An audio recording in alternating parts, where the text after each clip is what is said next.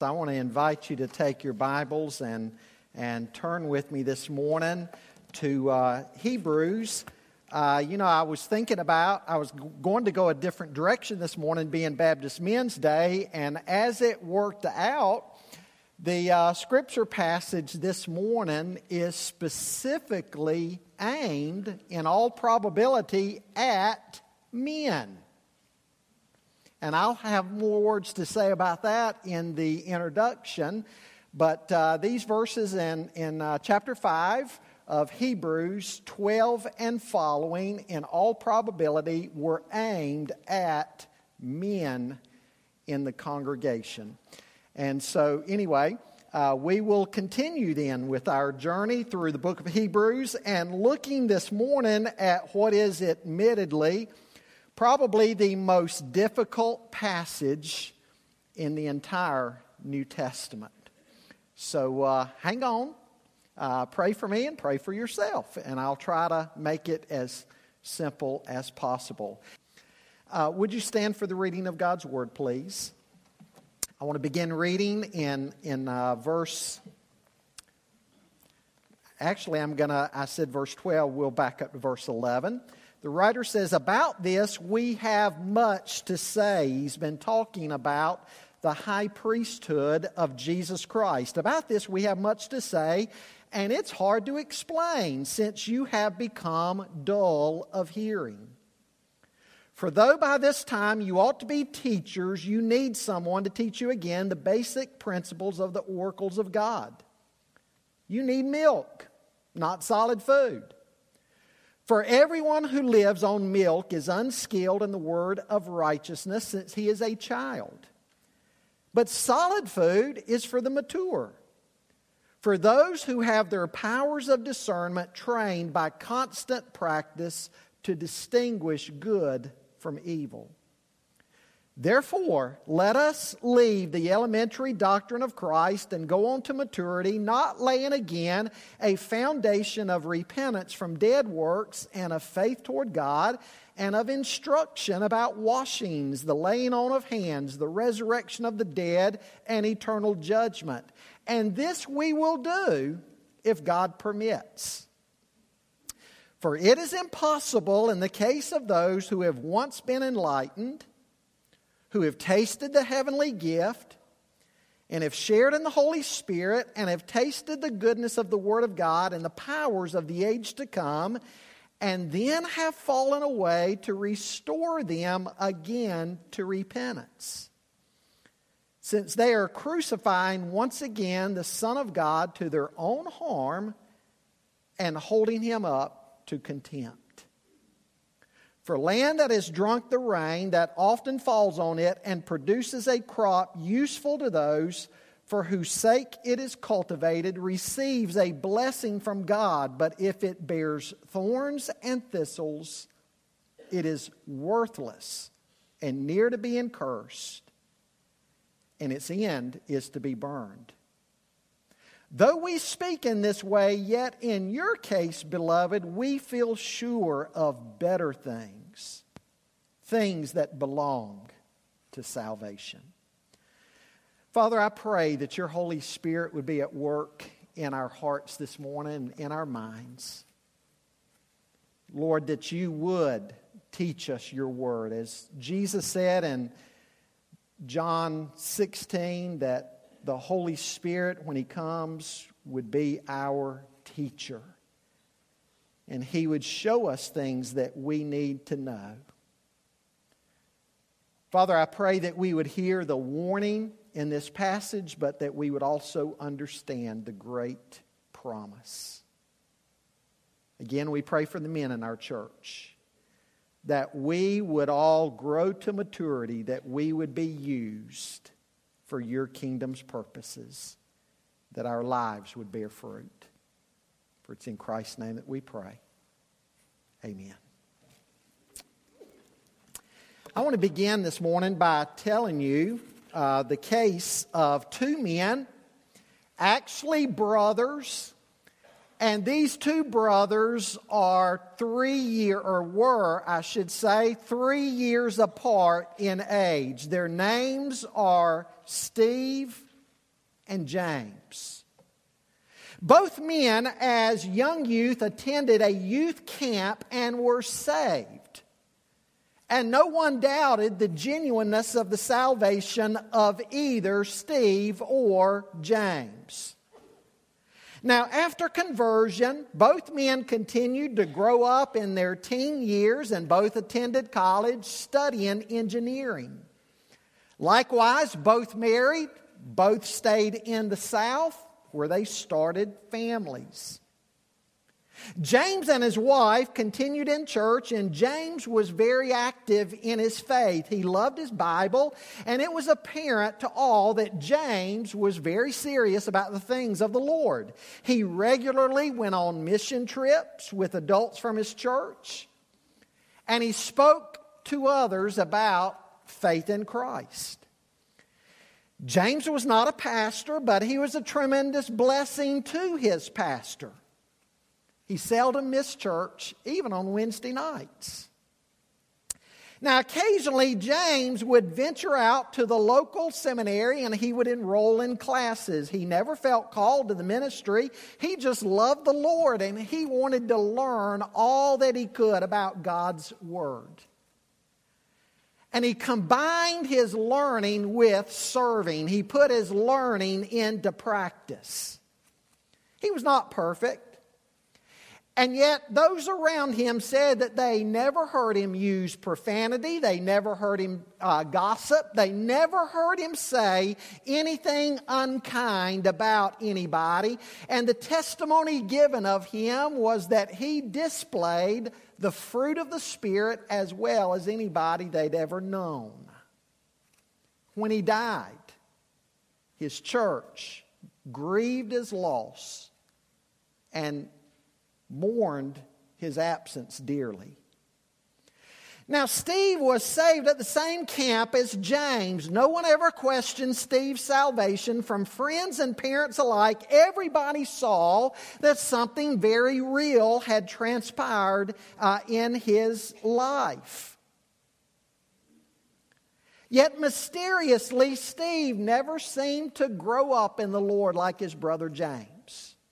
Once he was out of college, he, uh, he married and he and his wife traveled a great deal. He enjoyed his hobbies. He loved playing golf, he loved woodworking, and he loved working on old cars. And most of his time was consumed there. Steve and his wife seldom attended church. He really he readily confessed that he knew very little of his Bible, didn't really seem to be concerned about the fact that he didn't know much about it, and likewise he never served anywhere in the body of Christ that anyone had recollection of. He never went on a mission trip. Later confessed that he had never cracked open a single book on the Christian life. When family discussions occurred at, at Christmas gatherings, he readily confessed that he would be of no use whatsoever in weighing in on what the Bible taught about any given topic. When Steve passed, there was little to show for his Christian life. Again, no one, not even James, ever questioned the legitimacy of Steve, Steve's salvation experience but there was just never much fruit. He lived a good life. His language and his habits were generally positive, and his attitude towards others was likewise admirable. There was just no Christian fruit that anybody could pinpoint to in his life, and there was no legacy of Christian service that he left behind for others. Now, folks, tragically, stories like those two brothers, James and Steve, are all too common. Maybe you even know someone like that. Your own version of Steve and James. You know, matters of salvation and Christian growth are indeed a mystery because it's a heavenly transaction that you and I don't see. Now, we're supposed to see evidence of it in someone's life, but you and I do not see the heavenly transaction itself. And so it's a mystery. Yet at the same time, the Bible does give us some things that we can look to. It gives us some answers, and I believe Hebrews 5 and 6 are chapters that help us with some of those answers. Now, obviously, these are very difficult verses. As I mentioned before, chapter 6 is, is generally considered the most difficult passage in the entire New Testament. But, men, I want you to understand something. These verses have much to say to you and me this morning. You see, based on one theory of the book of Hebrews, the book itself was written to a group of men.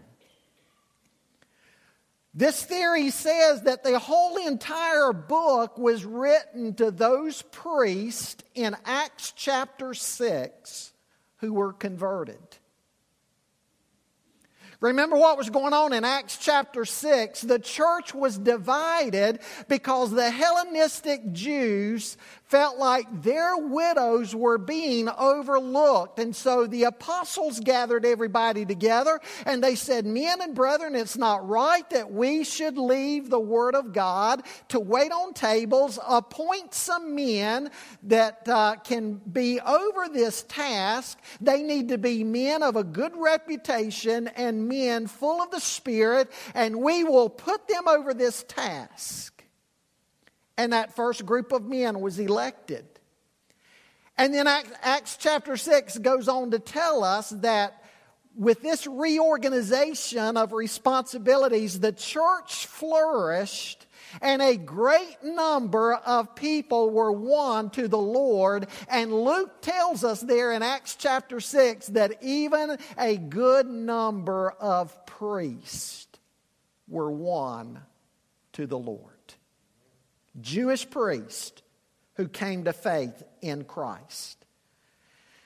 And because they were Jewish priests who were now believers, they were heavily persecuted. They fled Jerusalem. They went to Antioch. And they had a very difficult time adjusting to their faith in Christ. They were growing tired. They were growing weak. They were growing discouraged. And some of them began entertaining the possibility of simply going back to the temple and the temple services and everything that they had become acquainted with from the Old Testament and from being in the priesthood themselves.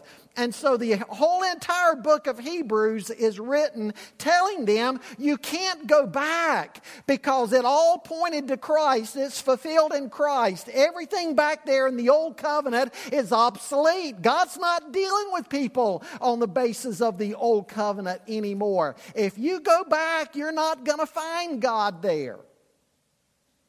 And everything you have in Christ is better. And so you need to press on. The writer of Hebrews is writing as a pastor to these men, if that theory is correct. He's writing as a pastor, and he's trying to encourage them. Now, in the book of Hebrews, there are some very strong warning passages, this perhaps the strongest of all.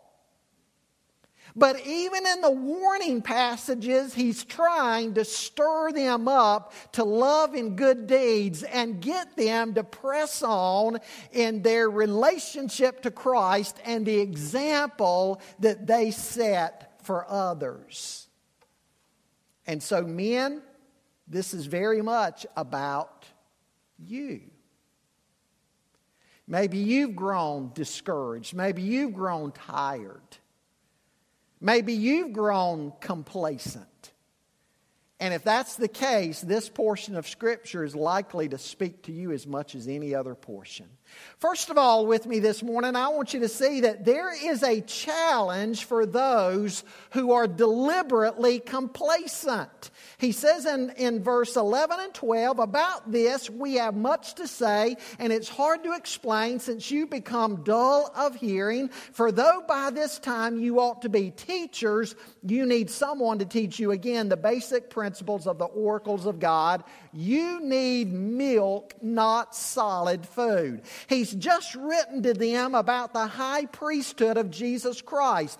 And he compares the high priesthood in the Old Testament to the high priesthood of Jesus, showing that what we have in Christ is so much better than anything in the Old Testament. And then he says, There's a lot more that I would like to talk to you about concerning this, but I can't. And the reason I can't is because you've become dull of hearing. And if you're holding the NIV in your hands, the NIV, at least the newest version of the NIV, says you're no longer even trying to understand. You're not even trying anymore. That's actually a good translation. They've checked out to some degree. I think we'd have to admit they've grown pretty complacent. I want to ask you this morning are you complacent? It can happen. In fact, it can happen to anybody if we're not careful. Some get complacent because they grow discouraged in life. You know, sometimes people think being a Christian is supposed to be easy. Hey, I come to faith in Christ and everything about my life, everything that was hard is going to get better. I'm not going to have trials anymore. I'm not going to have tribulations anymore. All these problems I'm having in my life, all these problems are somehow or another going to disappear now because I'm a Christian. I'm not going to experience trials and tribulations like I used to as an unbeliever. You ever met anybody like that? I have. I've met, I've spoken to people before that said, Pastor, I didn't realize, I thought becoming a Christian, my life was going to get better. Not only has it not gotten any better, but I've got a whole new set of trials and tribulations now because I am a Christian. And they get discouraged. You know, the Bible makes it clear that we live in a fallen world where bad things happen, even to Christian people.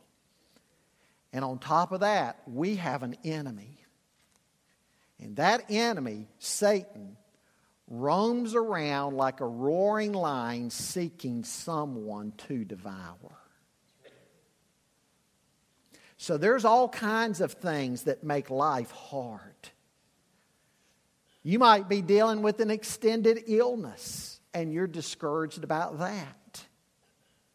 Maybe you have a wayward child that you've been praying for, or a wayward grandchild, and you're discouraged because you don't see God working in their life like you would like Him to.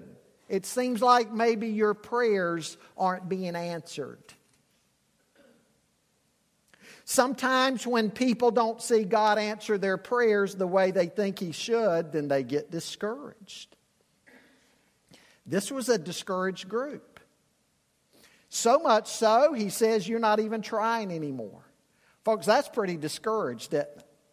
If you're so discouraged that you're basically saying, you know what, I, am I'm, I'm giving up on this whole church thing, I'm giving up on this whole Christianity thing, life is just too hard, and I'm not getting any help. I'm just giving up on it. Now, what is it that makes this even more tragic for this group? What makes it even more tragic for this group? Say that again. They were believers, but who else did I say they might have been? Priest. Now, if that's true, if they're priests who have come to faith in Jesus Christ, what could they have added to the body of believers? Would they have much to add? You better believe it they would have a rich understanding, wouldn't they, of the Old Testament.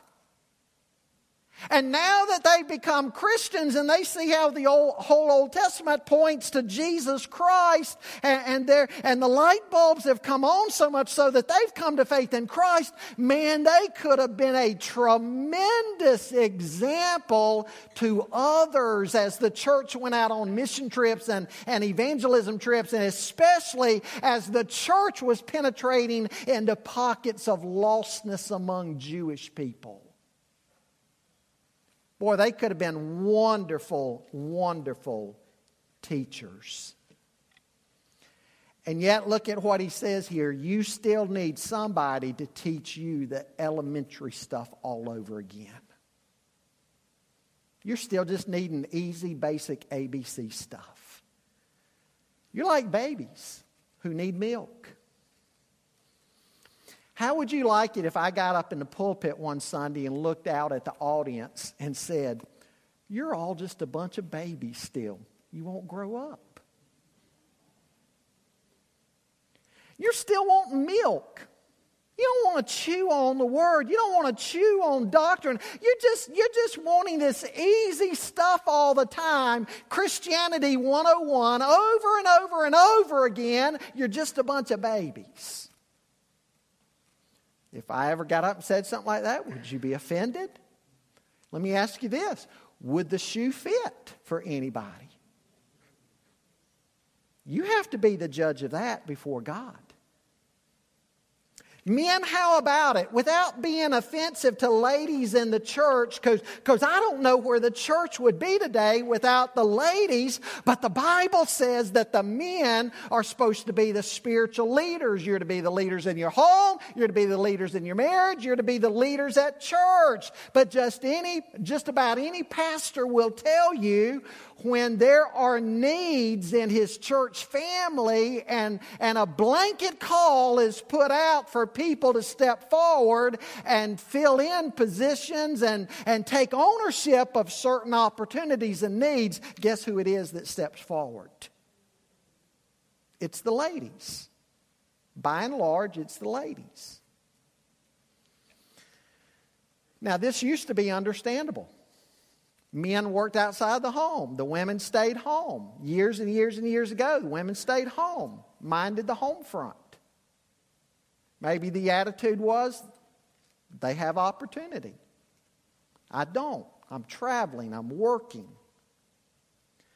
But today, women are working outside the home too. Then they come home, they do all the cooking and cleaning and all the taking care of the kids while you sit on the couch in your boxer shorts playing video games.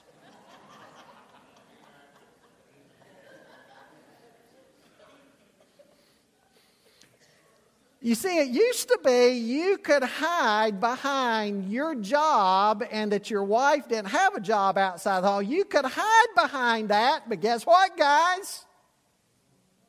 We can't do that anymore. But you know what? It's still the ladies doing everything. They do the cooking and cleaning at home, looking after the kids, going out working, and then coming to church and doing the lion's share of the work too. Maybe I better move on.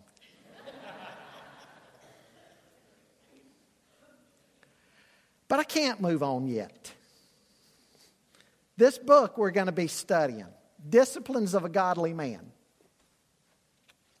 Recent study conducted in the United Methodist Church revealed that 85% of the subscribers to their denominational devotional book are women. 85%.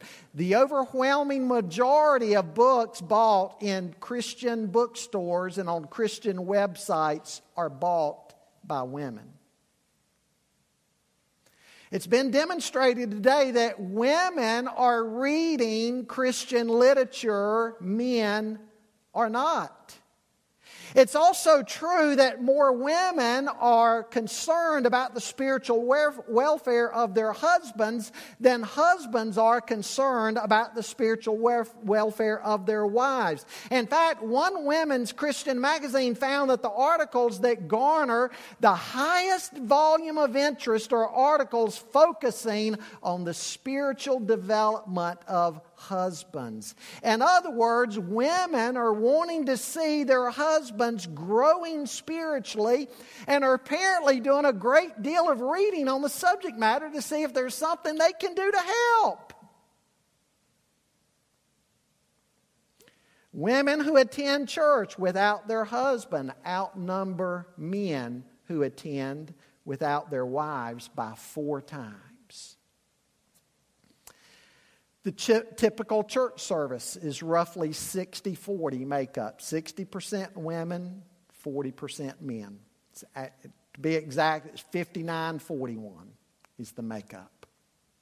Men, you get the picture? You get the picture? We need to step up to the plate, don't we? And you know what? I wish me preaching on the subject matter would, would be the answer to it. Something tells me it won't be.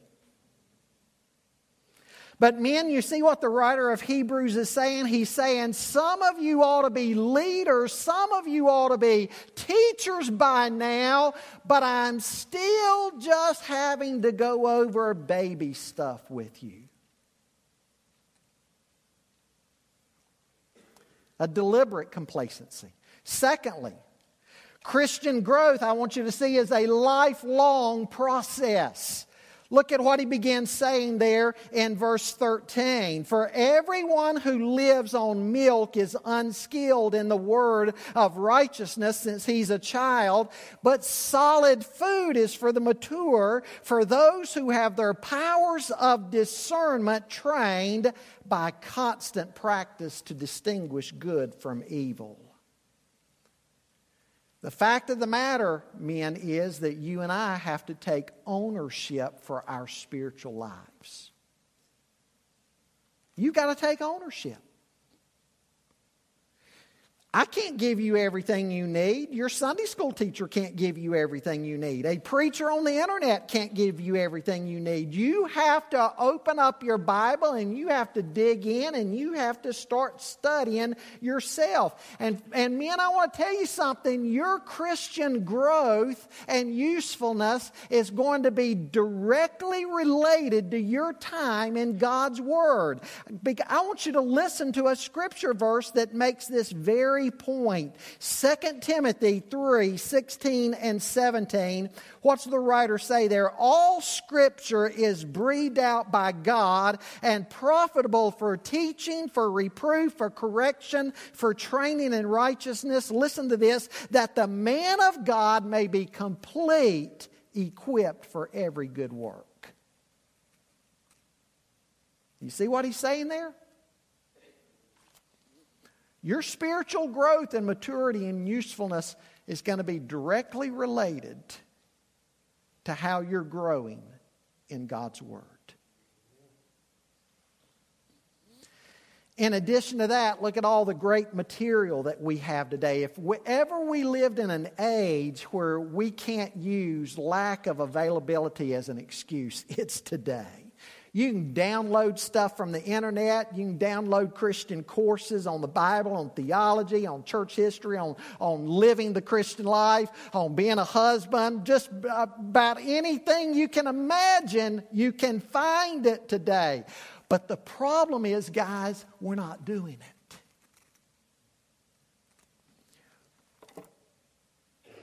We're not taking advantage of the Bible on our shelf. Somebody said one time, what, what translation should I read? The translation that you will read.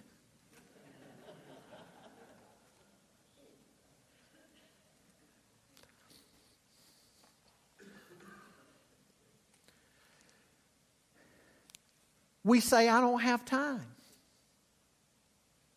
And yet, can any of us can, wouldn't any of us say we're probably watching too much TV?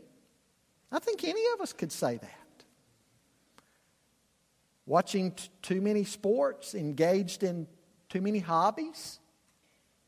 Am I saying you, you can't do those things? No, that's not what I'm saying at all. I'm saying we can't do all of those things endlessly to the neglect of our Christian growth.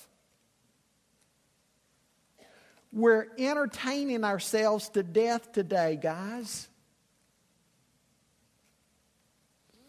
And in addition to this book that we're going to be studying together, I want to encourage you to, to, to order an old one. It's been out there for years. Dr. John Piper, years ago, wrote a book. You remember the title of it? Some of you read it.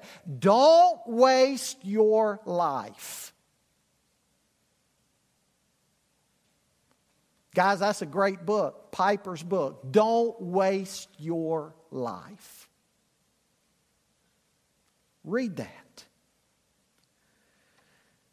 I want to also challenge you to take, start taking your Bible and, and, and begin maybe in easier places. The book of Philippians, uh, the Gospel of Mark, or something like that. Uh, don't jump in with Ezekiel.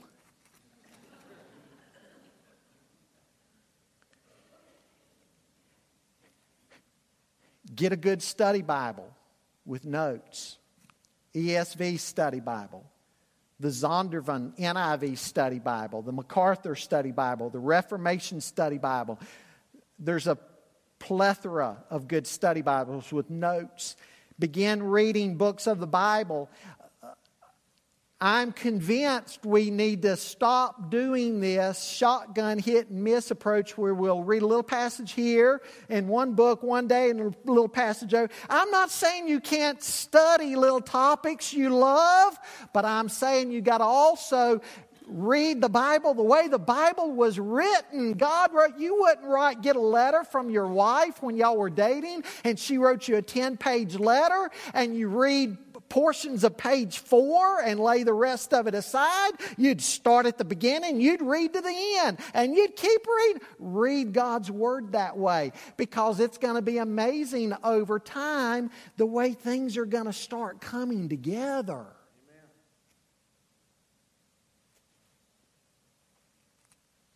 You're going to start seeing how personalities and characters and doctrines and all that starts fitting together when we read the Bible the way the Holy Spirit inspired it.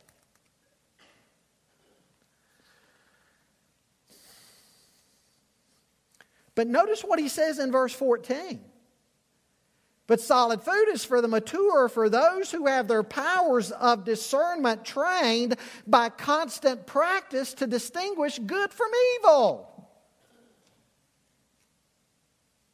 By studying God's Word, you're training your senses of discernment. And so you study, you keep studying, you ask the Holy Spirit to be opening your understanding. You keep studying even when it's hard. And over time, you're going to see something wonderful happen because over time, your senses of discernment, you're going to start seeing things. Guys, again, it's not a drive through express. It won't happen like that, but over time, it will happen.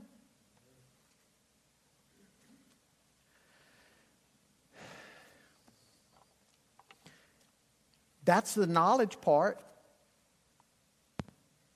Is the knowledge part alone the answer? No. You got to start there because with the knowledge part, you understand who God is. We need to understand who He is, and we learn that in the Bible. People who don't turn to the Bible turn to all kinds of other things and get it wrong. Who is God? How does He work? How has He worked in the lives of His children through the years? We start learning all of that as we're studying God's Word. But then, as James says, we've got to become what? Doers. We've got to do something with what we're learning. Turn with me over to 2 Peter chapter 1 just a moment. 2 Peter chapter 1.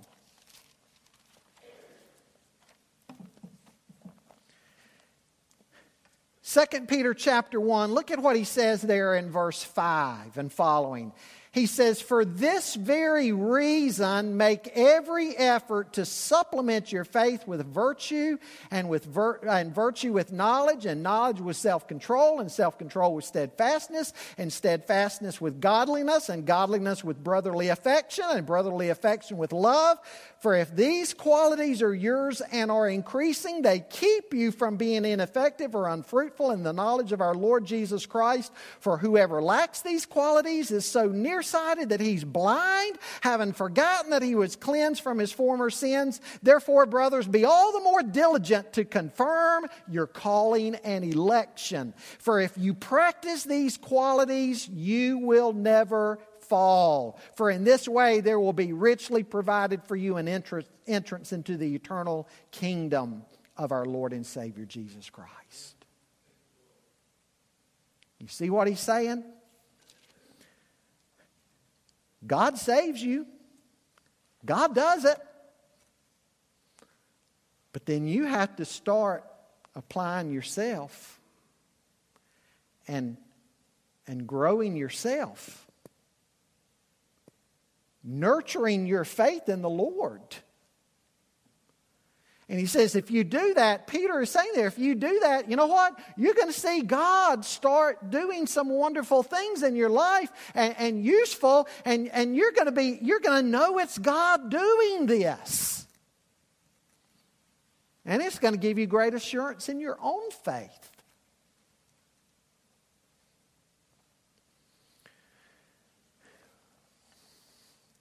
Men, don't stay a child. Put away childish things.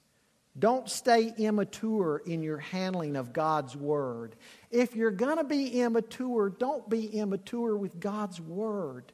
Be an infant with something else, not the Bible.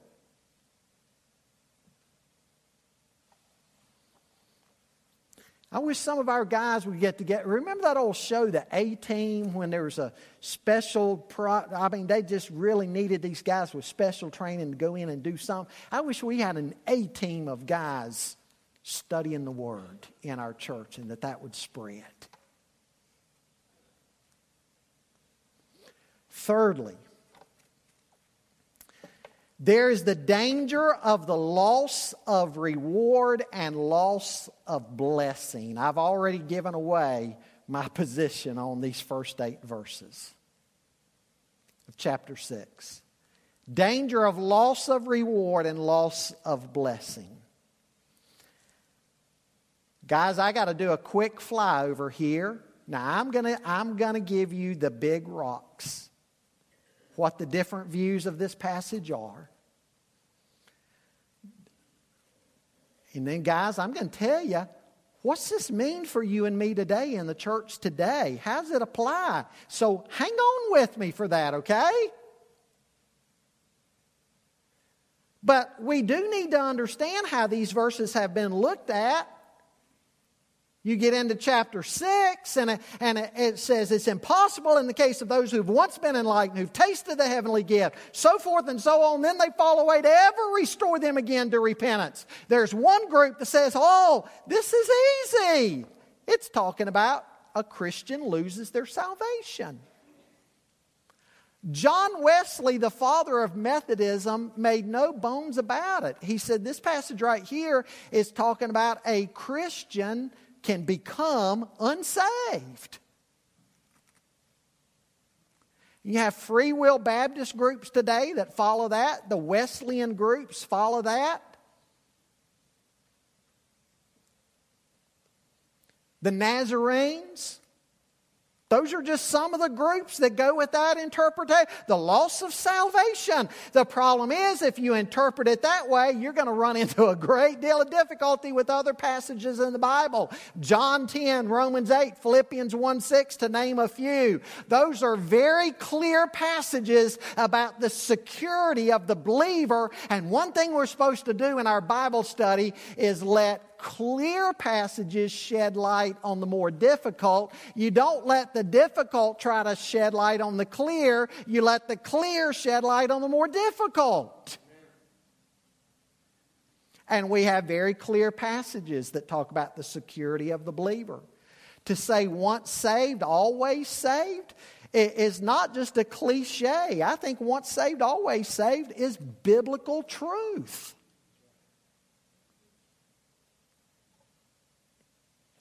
Another thing this crowd has to grapple with is what does, does this text say here? And they never say this. I've not ever heard them say this, but what do they say? Or what's this say? If you do lose it, what happens? You could never get it back. But I've talked to people in that camp before, and they'll say, Oh, yeah, I, have been saved many times. I'm like, Huh? Oh, yeah, I, I got saved lots of times. I saved and lost it and saved and lost it and saved and lost it. And they'll read passages like that and I'll say, Keep reading. What's it say? You can't ever get it back. A hugely popular way of interpreting these verses. A, a great way to interpret these verses is to say that what you have here is people who initially appear to be Christians, but they're really not. That's the second way it's looked at. There are people in church who, along with believers, they taste of heavenly things, but they're never born again. They may be in a revival, they may even feel and experience certain things, but in the final analysis, they've never been saved. And because they've tasted, they've come close, and then turn away, they're without hope. Probably some of the guys I respect the most look at this passage that way. Dr. Wayne Grudem, some of you have his theology book. Wonderful, probably my favorite theology book. He lays out this position probably more succinctly and clearly than anybody else. But there's some problems. They'll say this group tasted of the heavenly good. They tasted, but they didn't swallow. Seriously, some of them said that. But the problem is the same word is used of Jesus tasting death for everyone. Did Jesus just taste death without dying? No. Scripture says he died.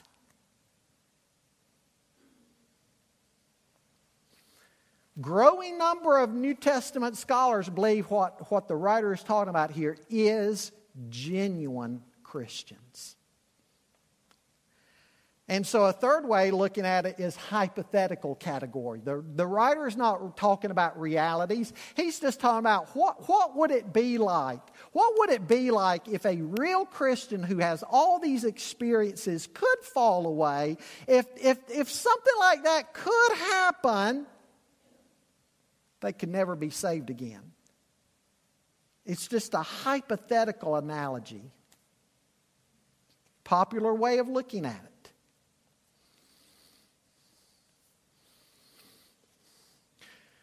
Another position along that line says much the same, but what he's talking about is real Christians and really falling away, really apostatizing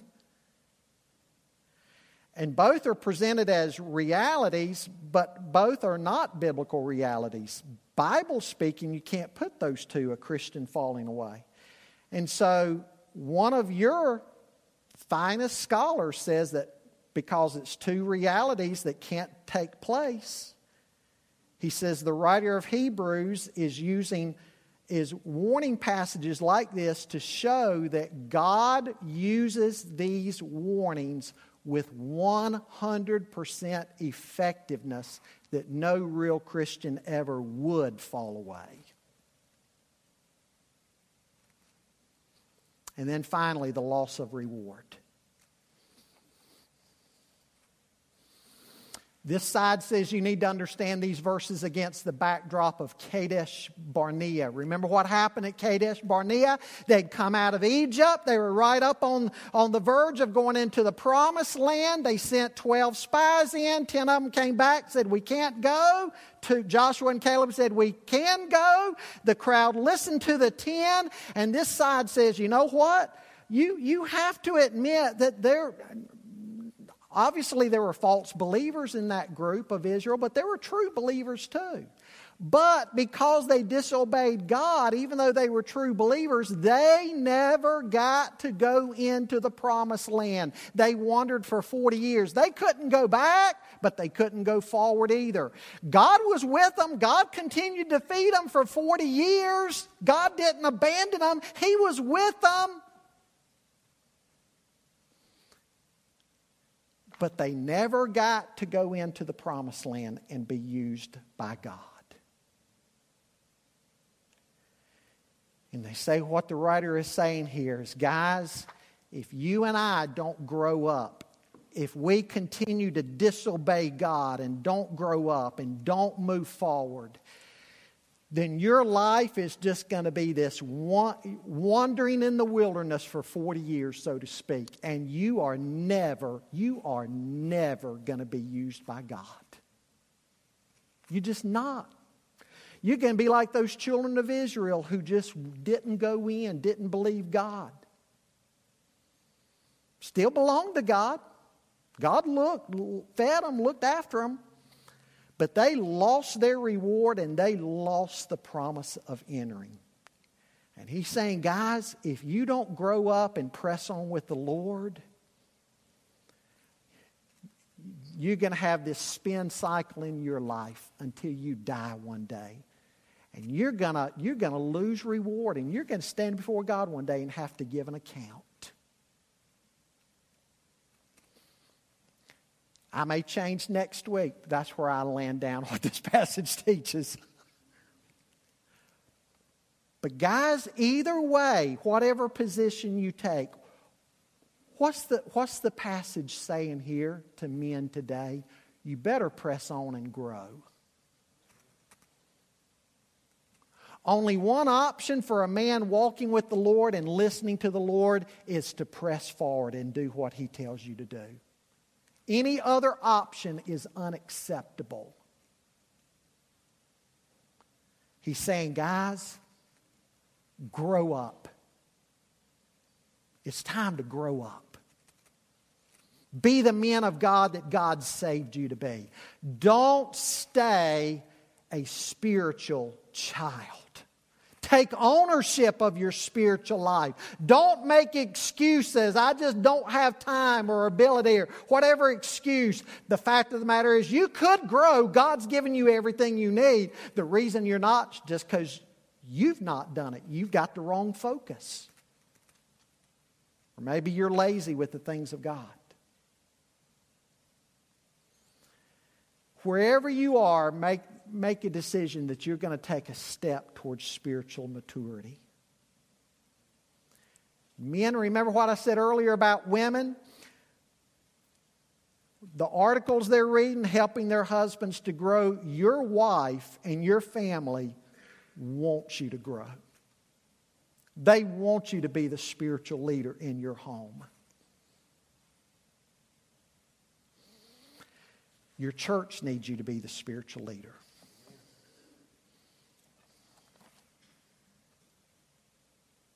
So, what are you going to do to take a step towards that?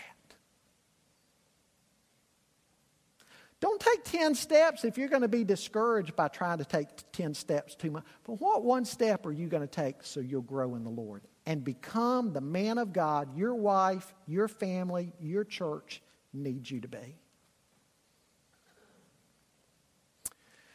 Father, may it be so.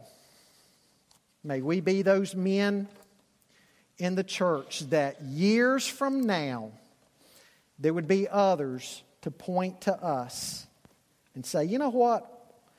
When I was a young person, when I was a young father, when I was a young married man, that gentleman in the church, he set the example for what I wanted to be. God, may we leave that kind of legacy. In Christ's name we pray. Amen.